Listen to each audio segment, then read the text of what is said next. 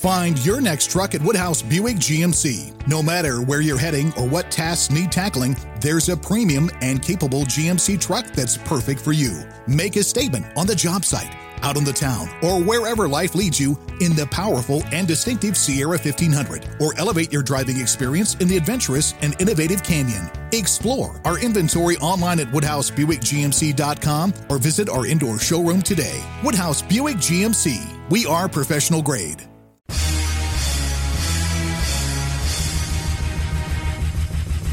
This is America with Rich Valdez, powered by PolitiWeek.com. And Rich Valdez is with us, former Christie administration official. You worked for Chris Christie, you've been in politics, done a lot of public service stuff. Rich Valdez, columnist now with the Washington Times. This is America. Richie V, you're on the air with the nation. The nation. This is America with your host, Rich Valdez. What's up, America? I am Rich Valdez, Valdez with an S.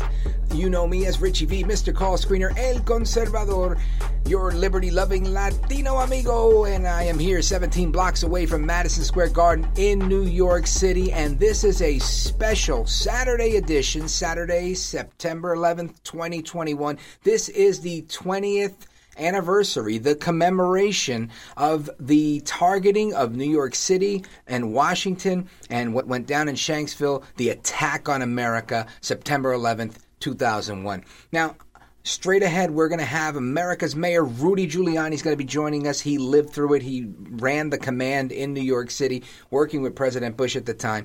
But I want to tell you a little bit about what that day looked like to me. Now, if you've listened to this show for any amount of time, you know this story because you've heard it, but I want to tell it again because I was on the radio yesterday, did a show in Washington, Seattle, Washington, and a big shout out to Todd Herman, the host of the show, who was out, and uh, prayers for him. He's having a minor procedure done. And to everybody at KTTH AM 770 in Seattle, Washington. And I was telling the story of September 11th and got sidetracked. The ADD got to me and I didn't finish it. So if you were listening to that show, here is the continuation. It was the morning of September 11th and I worked as a corporate sales executive for Verizon, a Fortune 10 company, huge company. I was in my early 20s, and I had just had my first daughter. And for whatever crazy reason, you know, I was getting ready, straightening my tie in the mirror, ready to go to the bus stop to take the bus into New York City. Uh, I live across the Hudson River. At that time, I lived in North Bergen, New Jersey. Again, still about probably three miles away from the middle of Times Square by distance. And I got this feeling in my stomach that was like, you know what, you shouldn't go to work today. And it was really weird because, you know, I wasn't in the habit of playing hooky. and I did sales. The, the more I went to work, the more I sold, the more commission I got. It was great. But I was lollygagging. You know, I was just wasting time. And uh, my then wife at the time, my ex wife, you know, she tells me, hey, you're going to be late to work. And I was like, yeah, I know. I just, I don't know. I just don't, you know, I didn't want to leave my baby. I was playing with her. I just, for whatever reason, I was ready to leave and I didn't feel like leaving. And then she, you know, she's running in and out of the bathroom, brushing her teeth, getting ready and whatnot. And she's like, well, you better leave because you might need extra time because it looks like some small plane hit one of the Twin Towers. And I was like, some small plane?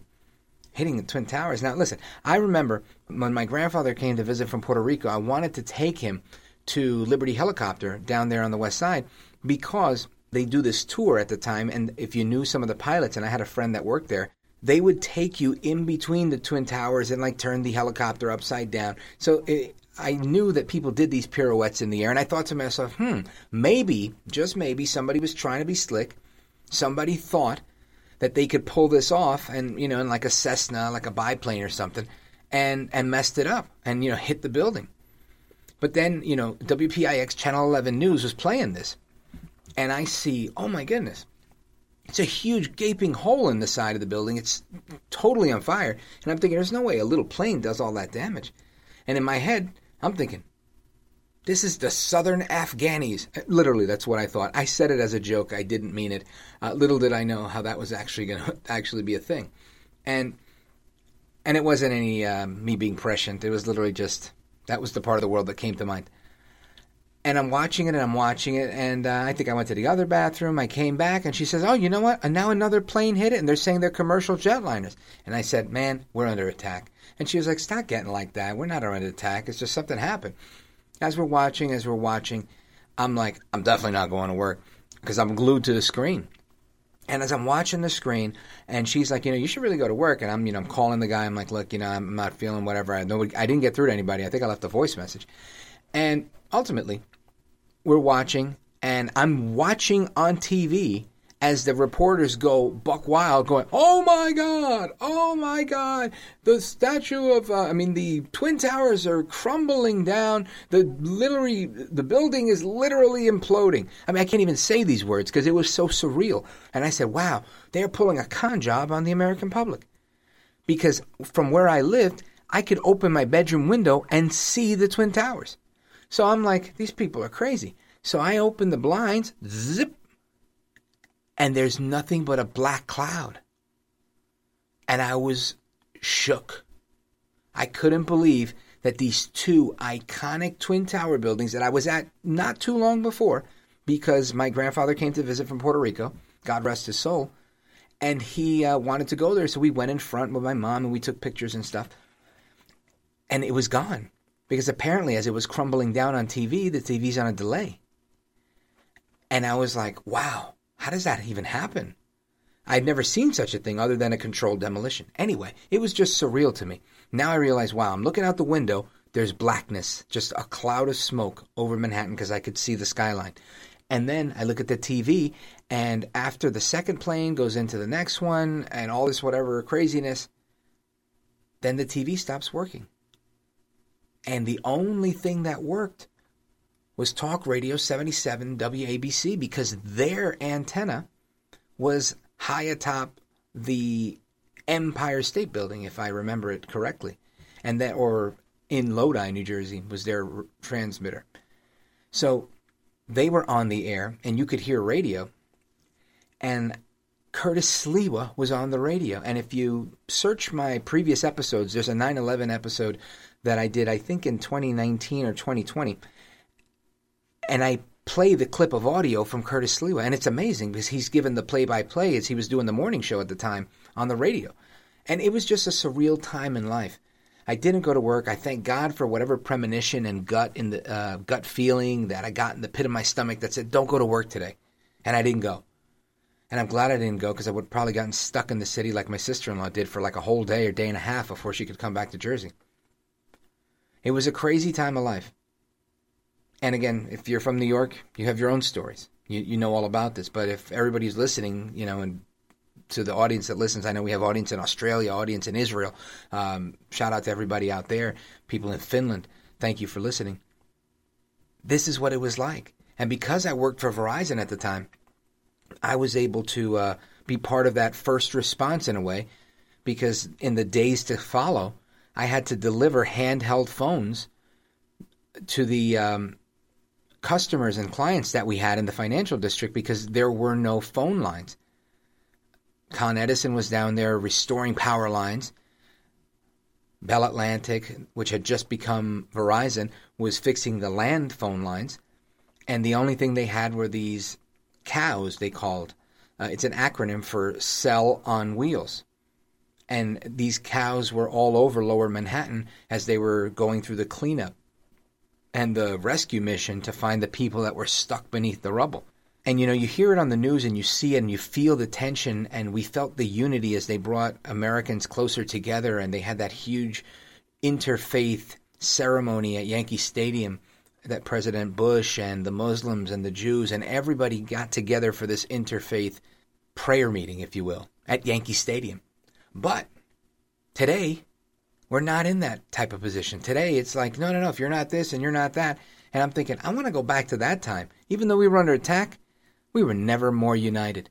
Because that's how America needs to be.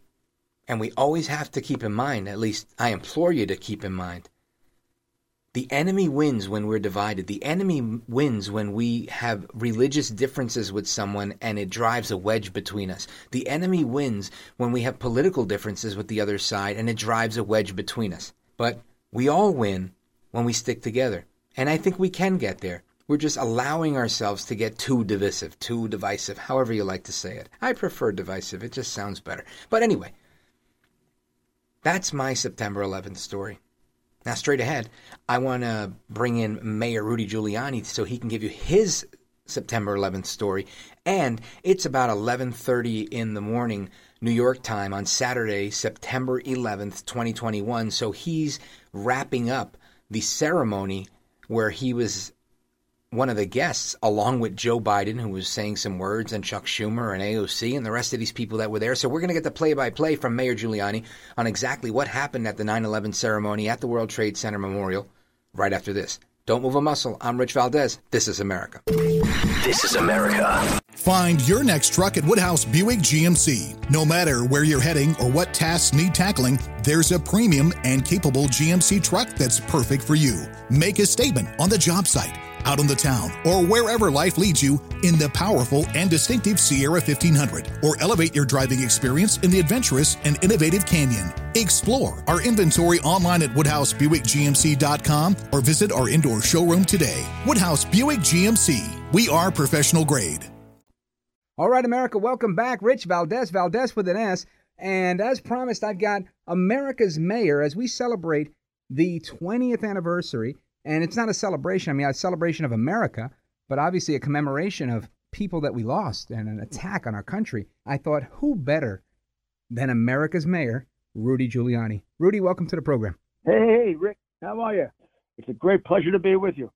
I know I've heard you talk about getting stuck and running through buildings. Tell us a little bit about that. Well, the morning that it happened, I was having breakfast uptown, and I found out about it. I was told that it was a twin engine plane that hit the North Tower, and I rushed down there. And when I got down there, the second plane just had hit. So we realized that it was a realized it was a terror a terror attack, and uh, we we had a entire plan for how we would react to terror, and basically we cut off the bridges and tunnels, we emptied large buildings, we sent police officers to priority targets, um, we immediately arrange for 24 hour work at the at ground zero and deploy our entire police department because we were very worried we would be hit elsewhere. And we were told by the White House that there were seven to 12 planes that were still unaccounted for. So we also could have been hit again from the air. So you had to divide your time and, and divide your attention and, and, and decision making between the site itself, making sure you rescued as many people as possible. But at the same time, there was a very clear indication that there might be other attacks. He had to prepare for that as well. So I believe because we had trained so well for all this, we were able to handle that in a way that gave the people, you know, some degree of confidence that we were that, that they were in good hands. Now, would you agree that more than training, because obviously this is something nobody expected, but more than training, it was heart and patriotism and a real commitment to saving your fellow man that actually allowed us to get as many people out and, and get through this as a whole. Absolutely. When you consider the firefighters who ran into the burning building uh, after you know after it had become almost catastrophic, they knew they they knew there was a really good chance they were running to their death, and they continued anyway because it's their job to save people. That's extraordinary.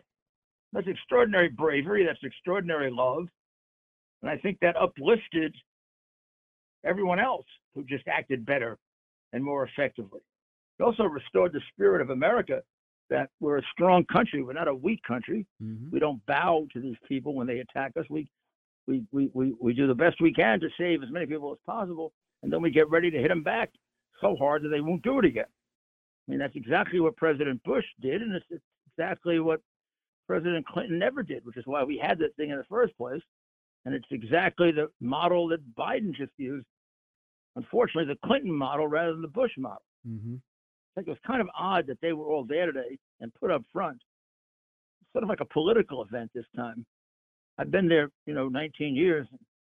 Never has been politicized, but this time everybody in the everybody in front actually wasn't there that day on September tw- uh, on, on September 11th, uh, 2001.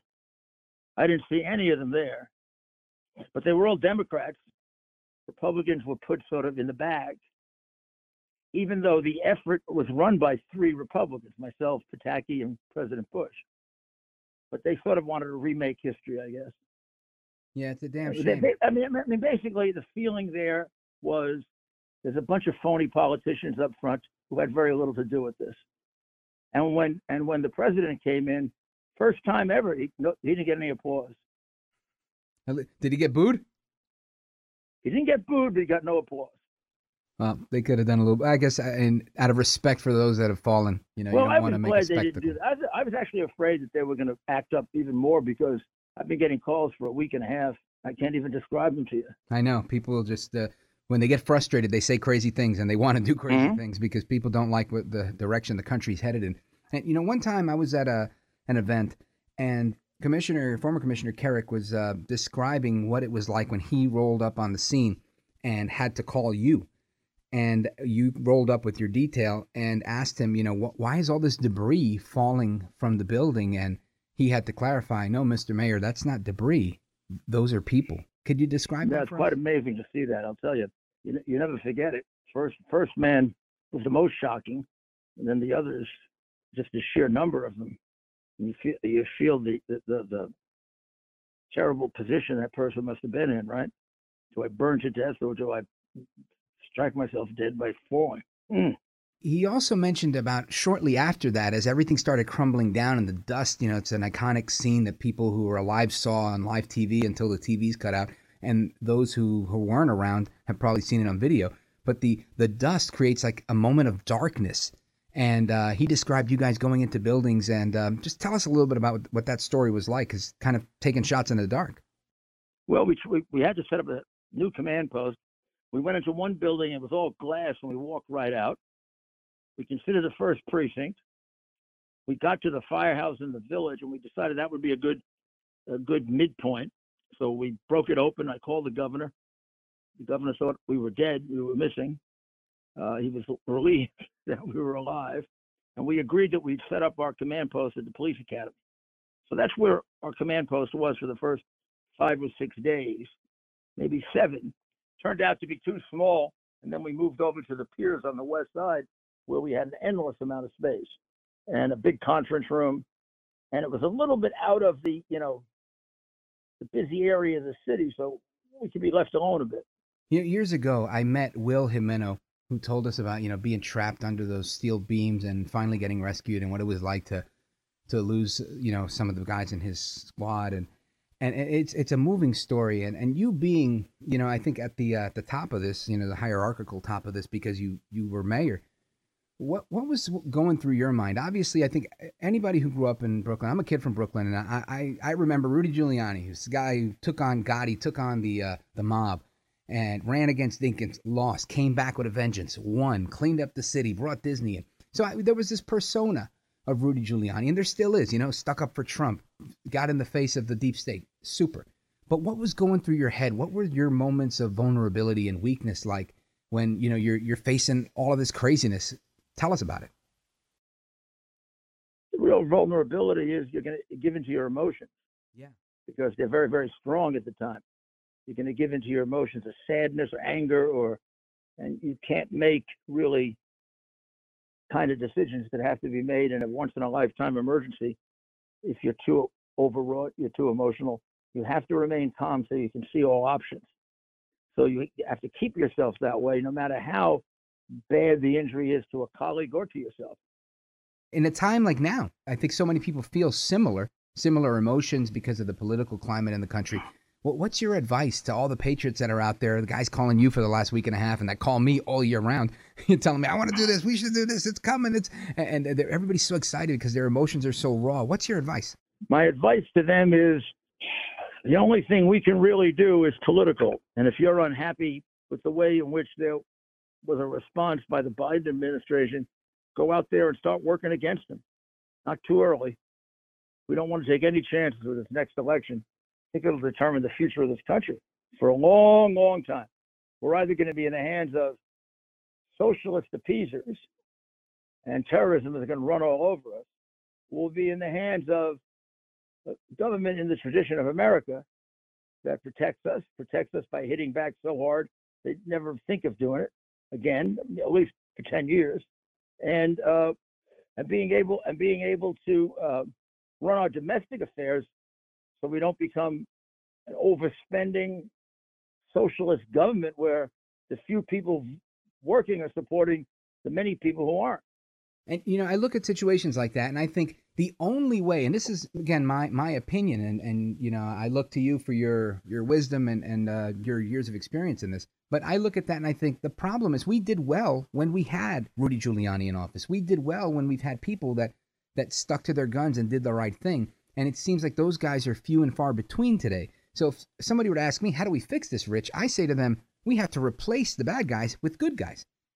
And and I, I think that's the only way to do it, right? By winning elections, by getting people to become Yeah, more that's active. the only way to do it, and you got to be really careful, and you can't get conned. The Democratic Party is fabulous at conning you. Look what they've done in, in Chicago. They've had 50 years of Democrat mayors, and every week, every weekend, it's a question: Are they going to have 60 shootings, 70, 80, 90, 100? Mhm. I mean, the people of Chicago virtually getting slaughtered. The political party's been in power for 50 years, and they still vote for the same political party. That has to only happen if you're brainwashed. Right. 100%.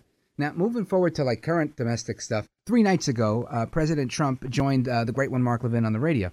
And I answered the phone and spoke with him a couple of minutes before the interview. And I asked him, I said, Hey, Mr. President, are you thinking of, uh, you know, are you going to do it or not, 2024? And he said, Rich, I think you're going to be very happy. and that was all he said. but, uh, You know, I think he hasn't made a decision yet. He shouldn't. There's quite some time to make that decision. I think his inclination now would be to do it. right. Uh, but, but we have to see what it's like a, a, basically a year and a half from now. Yeah, and we got to get through the midterms because I think the midterms will really decide. Uh, and I guess maybe you know, not that you have a crystal ball, but if we look at the midterms and we think if Republicans get a majority, do you believe that the Republicans will use their authority and and and that majority to impeach Biden? I don't know if they'll impeach him. Uh, Republicans are so afraid of their own shadow. Uh, but I think they'll they'll they'll stop his agenda. Right. He may get himself forced to be impeached. I mean, he's a reckless guy. Uh, there's an article today in the paper that he seems to lie every day. Yet they don't Now, if you go record through it, his, right? it- it- you go through his time in office, he may have lied every day since he's president. And then he forgets about it. Yeah, well, I mean, I guess, I guess that's the benefit of it. You can uh, you can give over four or five billion dollars in arms to terrorists and forget about it. You can get 13 people killed, brave young soldiers and sailors killed in in Afghanistan and forget about it. I mean, you can bomb, you can you can bomb uh, in retaliation. Think you ha- har- think you hit a terrorist. Put up a big bull story about how you stopped the guy from bombing the airport.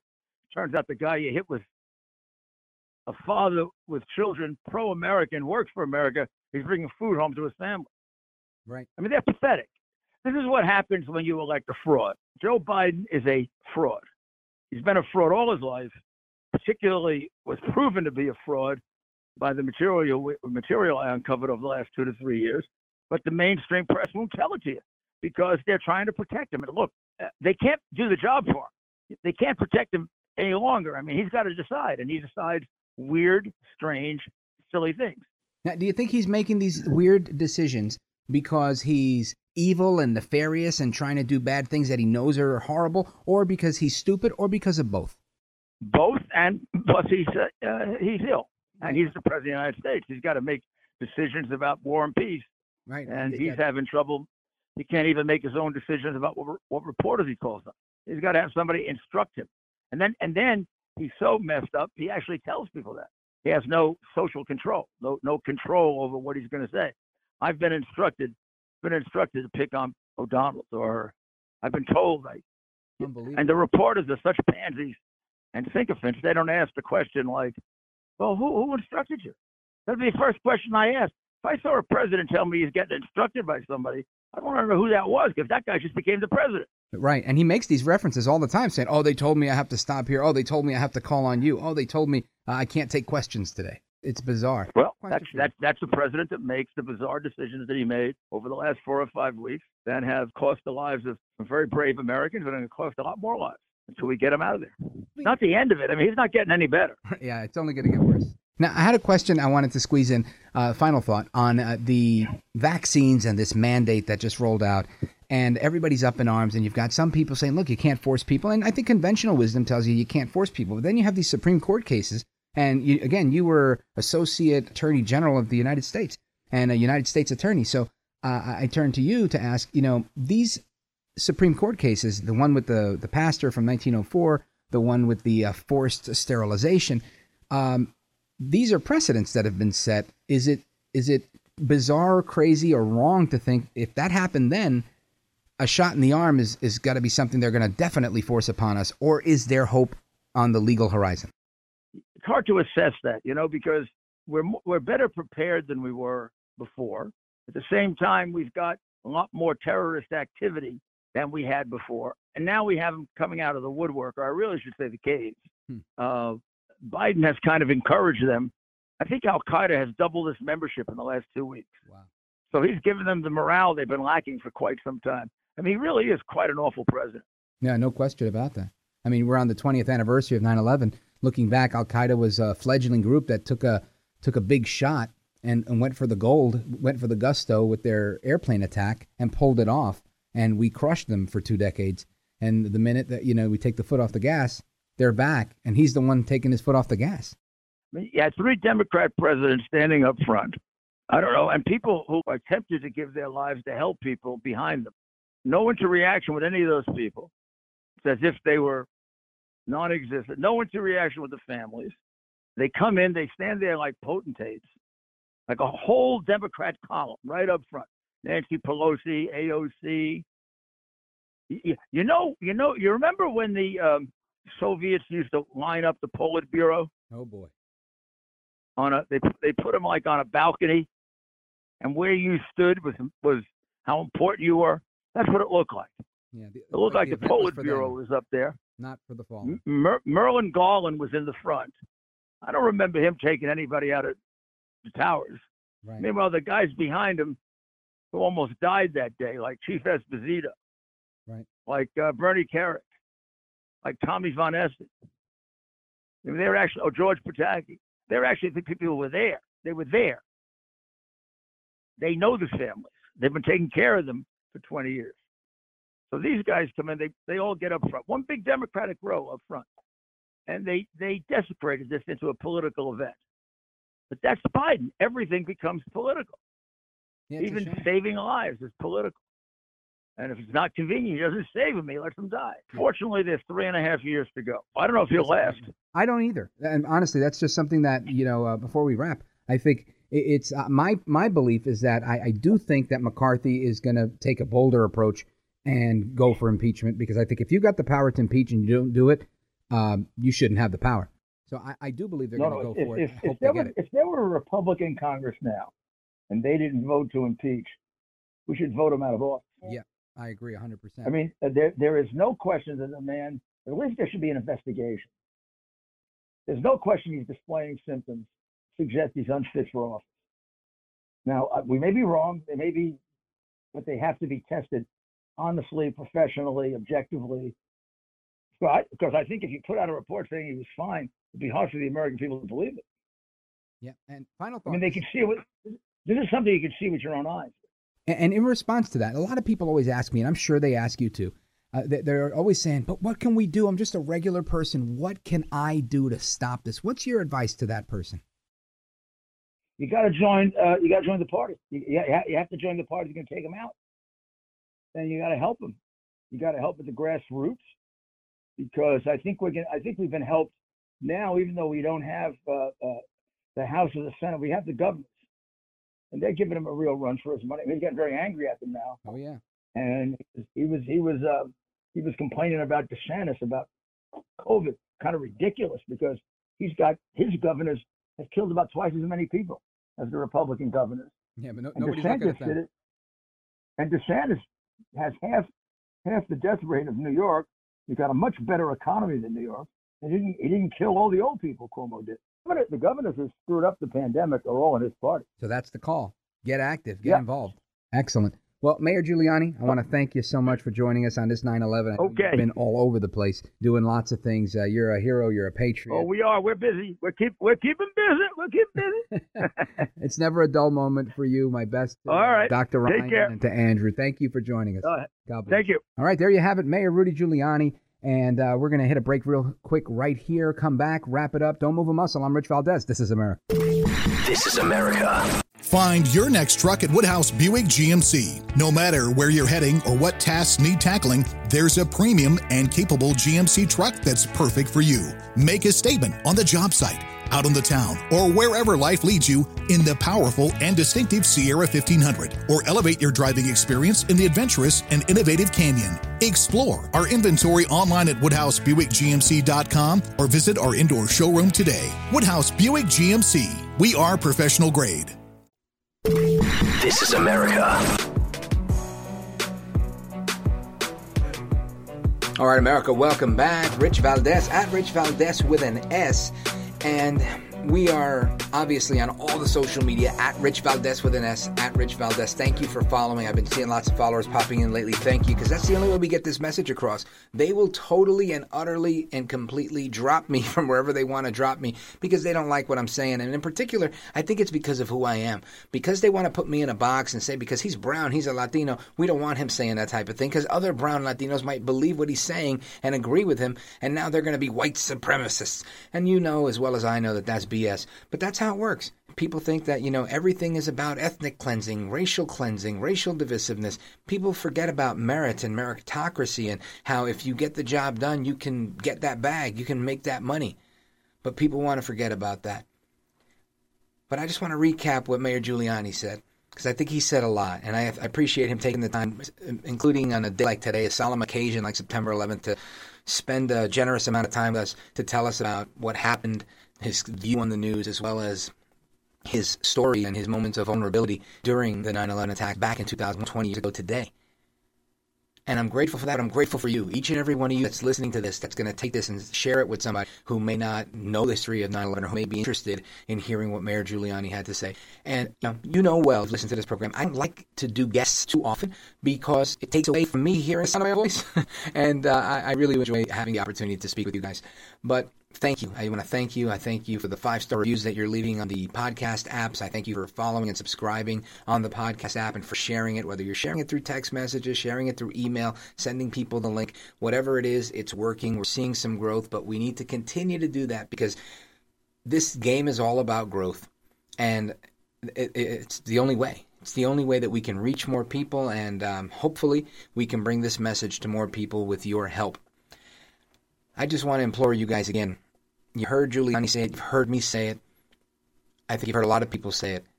We have to stand for something because if we stand for nothing, we will fall for anything. To me, that means we have to act politically. A lot of people are very trigger finger happy, ready for civil war. If they come to my house, nobody's coming to your house. Trust me, I don't think that's the case, at least anytime soon. We have to fight this fight where it's happening. We have to fight this fight ideologically. They're not shooting bullets at us. They're shooting bad ideas. We have to shoot at them with good ideas. That's the only way it's going to happen because the only thing necessary for evil to triumph is for good people like you to sit there and do nothing. So it's time to get up out of your comfort zone, to stop sitting in the pews and listening to the preacher, but become the minister yourself, to get out there and say, hey, you know what? It's time that I take a more active approach in this thing called citizenship in America. And that's you and me both. There's I've got to do more. We've all got to do more because we need to reach more people, teach more people so that they can understand the totality of what's going on. People are facing losing their jobs because of vaccine mandates. The government is out of control and looking for more and more power and won't stop until they get their will and they bend your will. This has to stop. And they're not using violence, they're using policy. So we have to come at them policy. We have to replace the people that are in positions of power with people that have scruples, with people that have morals, with people that understand that a smaller, more limited government is one that empowers the people, or at least allows the people to have the power, right? Because the government should never really allow us to do anything or empower us. It's us, the people, that empower the government. We give them the power, not vice versa. And that seems to have been forgotten. And listen, I get it. I made this analogy a couple of weeks ago. You're walking down the street. The law says, what's right and wrong says, you should be able to walk unmolested. But the guy with a bat that comes up to you and starts swinging at you, maybe hits you and robs you for your watch, guess what? That guy has the power, and he's wrong. So, yes, bad people that are wrong can have the power. And in a situation like that, you fight back and you fight back like a But the way we get there is through bad policy, by defunding the police, by listening to the Democrats, by allowing Democrats or even Republicans that may agree with defunding the police. We've got to stop them in their tracks. And the only way we do that is by being active, running for office, supporting the people running for office, donating to the people running for office, thinking, using our skills and time and talent and creativity to go out there and get things done. So, hasta la próxima. Until the next time, America, I am Rich Valdez, and this is America. This is America.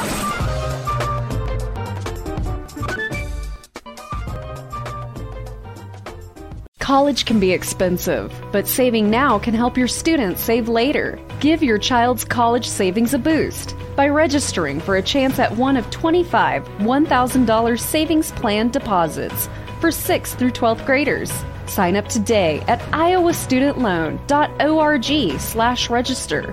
Look for the Save Now, Save Later giveaway under the scholarships page. Log on and register today. That's iowastudentloan.org.